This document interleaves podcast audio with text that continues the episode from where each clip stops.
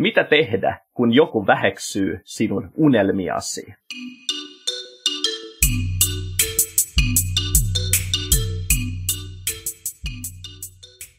Moikka ja hyvää alkanutta uutta vuotta ja toivottavasti, toivottavasti teille kaikille kuuluu hyvää.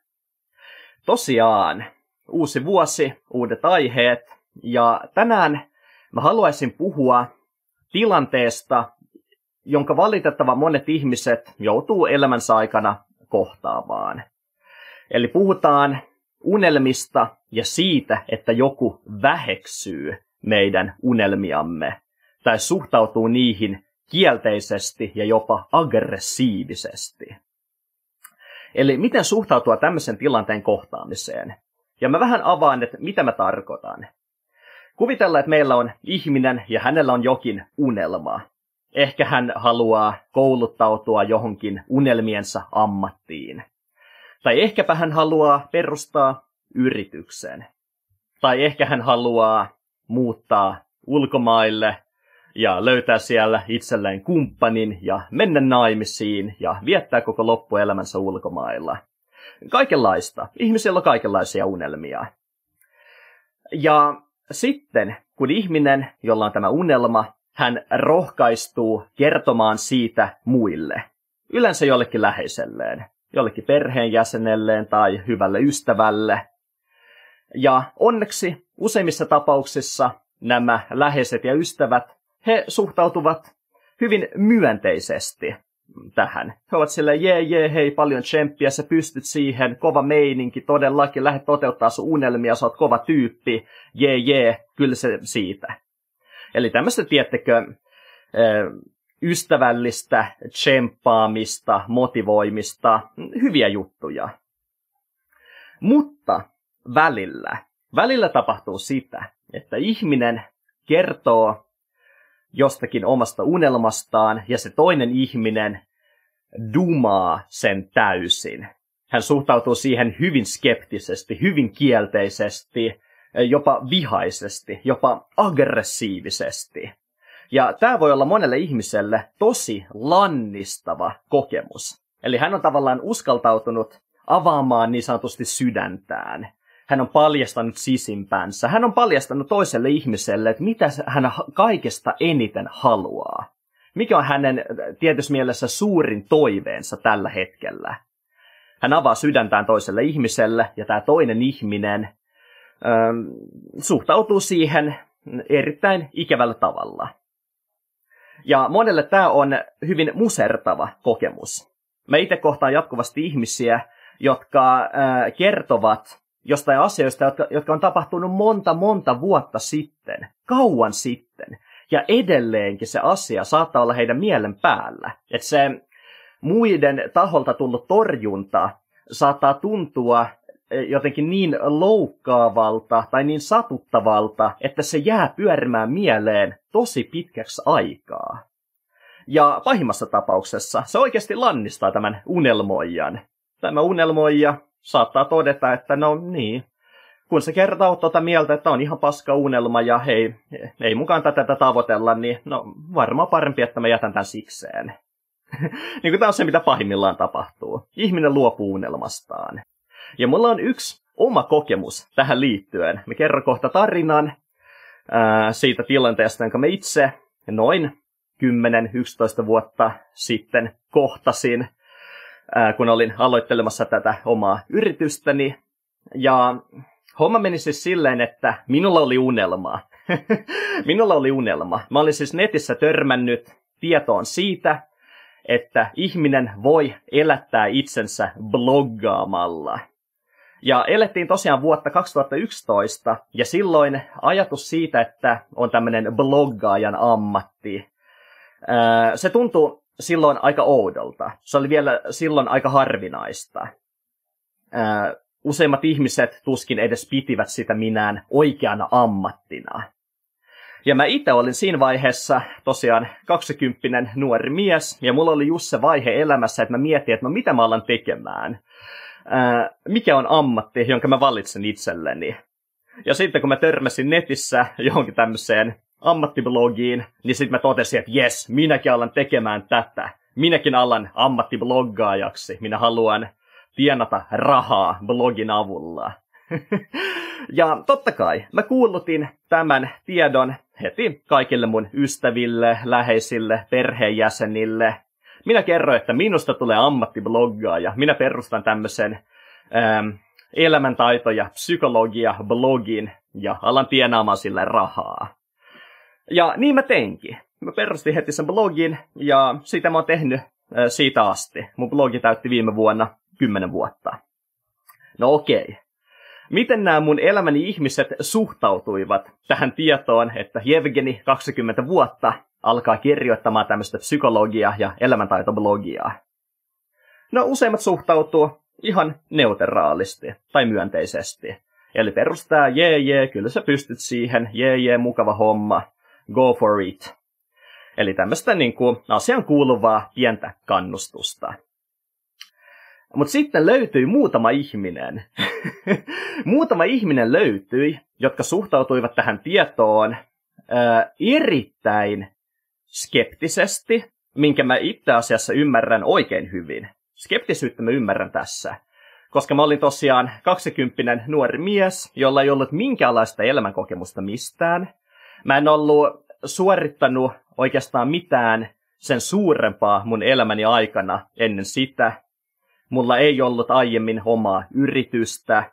Mulla ei ollut mitään korkeakoulutusta. Mä olin siis, mä olin ihan nobody. Joka mielessä mä olin ihan, ihan nobody. Ja siinä mielessä se skeptisyys oli aivan varmasti täysin ansaittua. Totta kai. 20 nuori mies uhoaa, että hän perustaa elämäntaito- ja psykologia-blogin, niin minkä takia siihen ei suhtautuisi skeptisesti. Ja tämä oli ihan ymmärrettävää.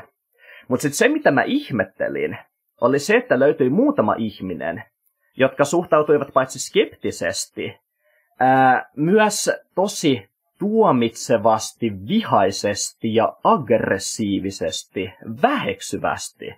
Niin kuin, mitä sä kuvittelet olevasi? Mitä sä oikein ajattelet itsestäsi? Sä tulet aivan varmasti epäonnistumaan. Toi on ihan paska idea. niin kuin tämmöisiä siis hyvin äh, brutaaleja totuuksia jotkut, jotkut pudottelivat. Ja se, se oli se, mikä tuntui ikävältä. Eli niin kuin mä ymmärrän tavallaan skeptisyyden, mutta sitten äh, se, että äh, siihen skeptisyyteen lisättiin vielä semmoista niin kuin aggressiota ja semmoista niin kuin etukäteistuomitsemista. Niin kuin mitä sä kuvittelet itsestäsi? Tosta ei todellakaan voi tulla yhtään mitään. Ja ne ää, ne jutut jäi mieleen pitkäksi aikaa. Onneksi mä en ottanut niitä niin, kuin niin lähelle sydäntä, että mä olisin vaikkapa lopettanut sen mun blogin tai niin kuin, jättänyt aloittamatta. Onneksi mä jatkoin sitä. Nyt mä oon tehnyt sitä kymmenen vuotta, mä tienaan sillä elantoni ja homma toimii. Onneksi mä en uskonut näitä ihmisiä. Mutta ää, silti se tuntui tosi ikävältä. Se jäi mieleen pitkäksi aikaa, mutta kaiken kaikkiaan mä koin, että mä löysin semmoisen tietynlaisen suhtautumisen siihen hommaan, joka auttoi mua tosi paljon, auttaa edelleenkin ja jonka mä haluan jakaa nyt tänään teidän kanssanne. Ja se suhtautuminen oli se, että maailma testaa minua. Maailma koettelee minua. Ja mä nyt vähän avaan, että mitä mä meinaan tällä. Ja toivottavasti tämä ei ole mikään tämmöinen liian uskonnollinen tai henkinen ajatus. Mutta mä oon siis taipuvainen ajattelemaan näin. Eli tämä maailma ei ole meille mitään velkaa. Ja mä ajattelen, että meidän täytyy todistaa itsemme tavallaan maailman silmissä. Eli minun täytyy todistaa omalla toiminnallani, että minä olen sen mun unelmani arvoinen. Mun pitää tehdä kovasti työtä sen unelman eteen. Mun pitää olla uuttera, mun pitää olla päättäväinen. Ja sillä toiminnalla mä tavallaan todistan, että minä olen tosissani. Ja silloin kun maailma ja muut ihmiset näkevät, että okei, toi tyyppi on tosissaan, niin silloin ja vasta silloin heillä on ää, aihetta uskoa, että tämä tyyppi tulee oikeasti onnistumaan siinä, mitä hän tavoittelee.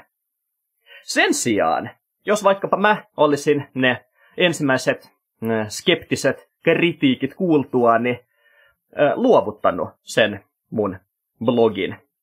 Mä olisin lopettanut sen, mä olisin todennut, että joo, joo, no mä oon kyllä oikeasti just tämmönen ihan nobody, että ei musta mitään tule, että ei mun kannata edes yrittää. Jos mä olisin lopettanut, niin se mun mielestä olisi tavallaan toiminut juurikin konkreettisena todisteena siitä, että mä en ansaitse saavuttaa sitä, mitä mä koitan saavuttaa. Mä olisin tavallaan omalla toiminnallani todistanut, että mä oon just niin saamaton, nobody, nuori mies, joka vaan kuvittelee itsestään liikoja ja johon kannattaakin siksi suhtautua skeptisesti. Jos mä olisin heti luovuttanut kuultuani ensimmäiset kritiikit, niin olisin itse antanut todisteen juuri tämän kaiken puolesta. Mutta mä toimin päinvastoin, onneksi. Mä jatkoin sitä mun blogia. Mä kehitin sitä joka päivä, vuodesta toiseen. Mä tein sitä monta vuotta. Ja mä ajattelen, että sillä tavalla mä todistin ensisijaisesti itselleni, mutta siinä sivussa myös muille, että okei, tämä tyyppi, tämä on tekijätyyppi. Et siitä huolimatta, että me vähän epäiltiin sitä tuossa alussa, niin hän on jatkanut tätä hommaa monen vuoden ajan, ja nyt me nähdään, että tämä hänen bisneksensä pyörii. Hänellä on myynnissä tämmöisiä nettituotteita, hän tekee näille rahaa, hän pitää jotain koulutuksia. Niin kuin tavallaan siinä vaiheessa ihmiset pystyy näkemään, että tämä tyyppi on tietyssä mielessä todistanut itsensä.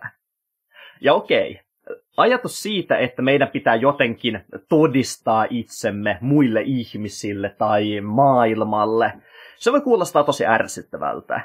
Koska mä itse ainakin kohdannut ihmisiä, jotka tuntuu omaavan semmoisen ajatusmallin, että muiden pitäisi aina suhtautua heihin ymmärtävästi ja kunnioittavasti ja uskoa heidän unelmiinsa ja jaksaa tsempata heitä ja kaikkea tätä. Ja toki, toi on mun mielestä myöskin tosi kaunis ajatus. Täydellisessä maailmassa asiat menisivät juuri näin. Jos me eläisimme täydellisessä maailmassa, niin silloin kun me kertoisimme muille, että minulla on unelma, jonka minä haluan saavuttaa, niin silloin ne kaikki muut olisi silleen, että oi, Jevgeni, tosi upeeta, että sulla on unelma, go for it, paljon tsemppiä, sä oot kova tyyppi, sä pystyt siihen, jee jee.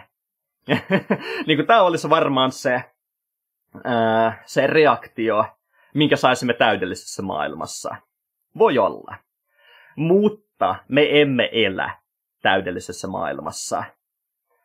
Me emme elä täydellisessä maailmassa, ja sen takia mun mielestä meidän kannattaa ajatella, että miten tulla toimeen sen kanssa, että kaikki muut ihmiset eivät tykkää siitä, mitä me tehdään, tai eivät usko meidän unelmiimme. Me elämme semmoisessa maailmassa, se on ikävä tosiasia, joka pitää kohdata. Ja mun, äh, mun selviämis tämmöinen strategia on tosiaan ollut se, että mä kuvittelen, että okei, jos mun pitää oikeasti todistaa itseni, niin minä todistan itseni. Mä oon tosissani tämän mun homman suhteen, ja mä näytän itselleni ja muille, että mä pystyn onnistumaan tässä. Eli tavallaan mä en vaadi muilta ihmisiltä sitä ihme tsemppaamista ja kunnioitusta etukäteen. Mä voin nauttia siitä sitten jälkikäteen. Etukäteen mä en sitä tarvitse, vaan etukäteen mä teen kovaa duunia ansaitakseni sen muiden kunnioituksen. Ja mä en ota kantaa, että miten muut suhtautuu tähän. Eli tämä on vaan semmoinen ajatus, mitä mä ajattelen omalla kohdallani. Mä ajattelen, että minun pitää todistaa itseni. Mutta mä en ajattele tätä silleen muihin ihmisiin suuntautuen. Että jos mä tapaan jonkun ihmisen ja hänel, hän kertoo jostakin unelmastaan minulle, niin en mä tietenkään alla miettimään, että nyt sinun pitää tässä todistaa itsesi ennen kuin minä uskon sinuun. Ei. Jos joku ihminen kertoo mulle unelmistaan, niin mä oon totta kai silleen, että hei, upeeta, tosi siistiä, paljon tsemppiä, se pystyt tähän, jee jee. Totta kai, mun mielestä on se oikea reaktio, mm, sivistyneen asiallisen ihmisen reaktio. Ää, mutta omalla kohdallani, kyllä, mä uskon siihen, että jos minulla on jokin unelma, niin ei muiden ihmisten tarvitse ottaa sitä unelmaa tosissaan, ennen kuin minä olen omalla toiminnallani näyttänyt, että minä olen tosissani, että mä oon valmis tekemään duunia sen asian eteen. Ja tosiaan en tiedä, että miltä tämä ajatus niin kuin, kuulostaa muiden korviin, jos katsot tätä videota YouTuben puolella, niin kuulisin tosi mielelläni kommenteissa, että mitä mieltä te olette tästä. Onko tämä semmoinen ajatus, mikä resonoi teille, vai kuulostaako tämä ihan humpuukilta?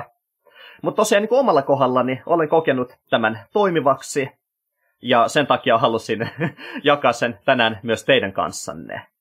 Eli muut ihmiset alkavat uskomaan meidän unelmiimme viimeistään siinä vaiheessa, kun me olemme omalla päättäväisellä ja uutteralla toiminnallamme todistaneet, että me ollaan niiden unelmien arvoisia, että me voidaan oikeasti saavuttaa ne.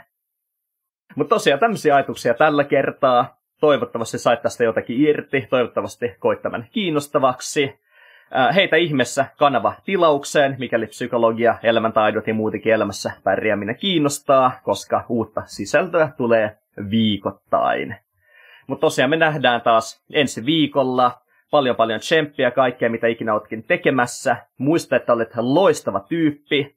Ja muista, että jos sulla on jotain isoja unelmia, niin on täysin mahdollista, että sä pystyt toteuttamaan ne, kunhan teet niiden eteen kovaa, uutteraa ja päättäväistä työtä. Paljon tsemppiä kaikkeen. Se on moi moi!